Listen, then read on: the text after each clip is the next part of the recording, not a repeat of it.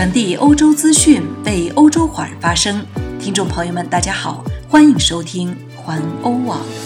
今天是二零二零年九月九号，星期三。我们在荷兰为您播报。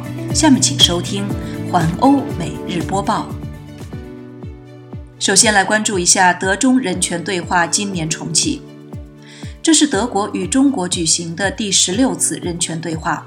该机制1999年由两国的时任总理施罗德和朱镕基共同发起，原计划每年举行一次，但这期间也曾经被冻结，例如2019年。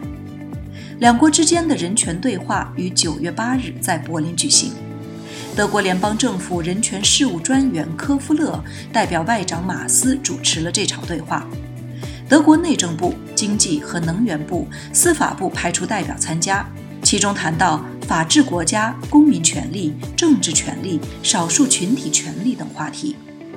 在相关新闻稿中，德方表示注意到中方人权状况在过去一段时间里急剧恶化，愈发落后于其应履行的国际义务，并举香港和新疆的情况为例。截至本栏目发稿时候，中国外交部还没有就本次对话发布新闻稿。再来关注一下英国新冠疫苗的研发情况。英国瑞典制药公司阿斯利康和牛津大学正在进行的新冠疫苗实验已经进入高级阶段，但星期二晚上却宣布暂时中断，因为在一名接受实验的对象中发现了可能无法解释的疾病。牛津疫苗被专家认为是首先进入市场的主要竞争者，甚至今年可能问世。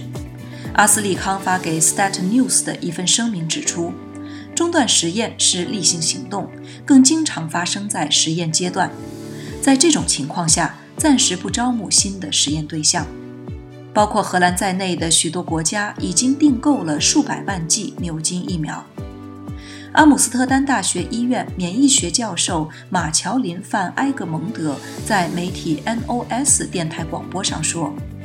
这仅表明他们非常重视安全，这只是一项安全措施。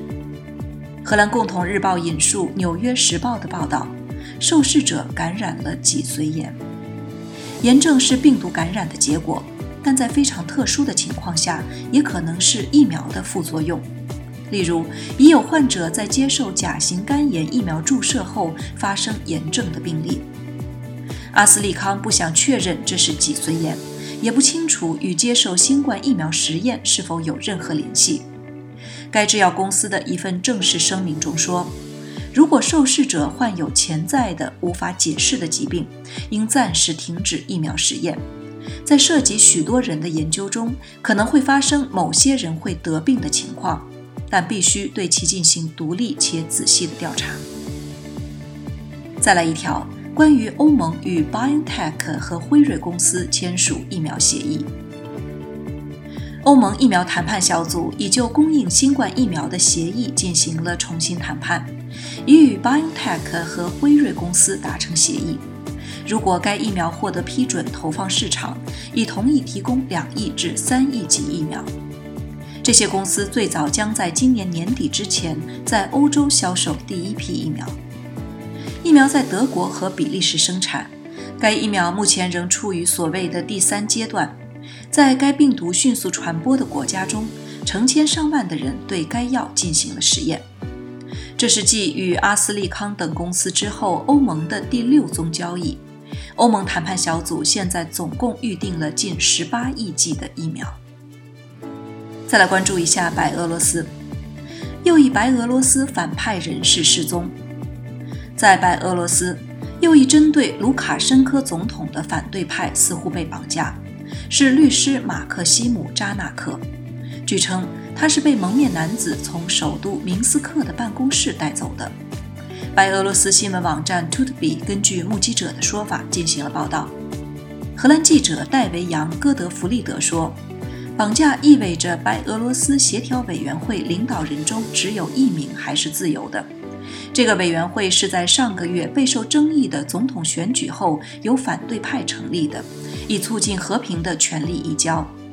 戈德弗里德说：“扎纳克的发言人称无法再与他联系。”据新闻网站 Tutby 说，他留下了一张纸条，上面只写着“口罩”一词，但是没有人知道那意味着什么。目前尚不清楚失踪的扎纳克在哪里。再来关注一下欧洲议会全体会议改在布鲁塞尔。下周在法国城市斯特拉斯堡举行的欧洲议会全体会议取消，由于病毒的影响，欧洲议会的议长戴维·萨索里在与斯特拉斯堡市长交谈后，决定在布鲁塞尔举行会议。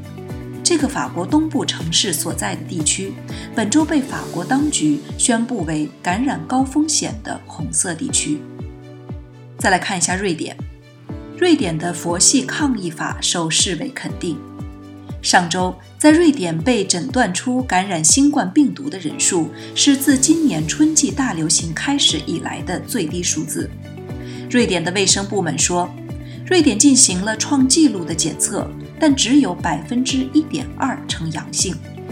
瑞典没有实行严格的封锁措施，学校照常开课，商店也如常营业，而是呼吁民众保持距离并保持良好的卫生习惯。因此受到了很多批评，尤其是当死亡人数达到高峰时。但是世界卫生组织肯定瑞典的方法可持续。而其他国家必须提出新的规则和限制，以控制病毒。迄今为止，有超过五千八百名瑞典人死于新冠肺炎，平均而言，死亡率高于邻国，但低于意大利、西班牙和英国。最后再来看一下英国进一步限制聚会人数。英国政府对英国的聚会施加了更加严格的限制，由于感染数量的增加。从九月十四日起，英国聚会最多只能有六人，违反规定者将被罚款。该决定对英国来说是一项倒退。英国的疫情大流行造成的死亡和经济损失比任何其他欧洲国家都要多。对于约翰逊来说，也是一个重大挫折。约翰逊过去一周以来和他的部长们一直试图说服人们重返工作岗位。然而，随着感染数字的上升，英国政府担心失去控制疫情的能力。八月每天新增约一千例感染，最近数天数字甚至接近三千例。当然，该规定并不适用于工作场所和学校。此外，婚礼、葬礼和团队运动也将例外。该规则也不适用于苏格兰、威尔士和北爱尔兰。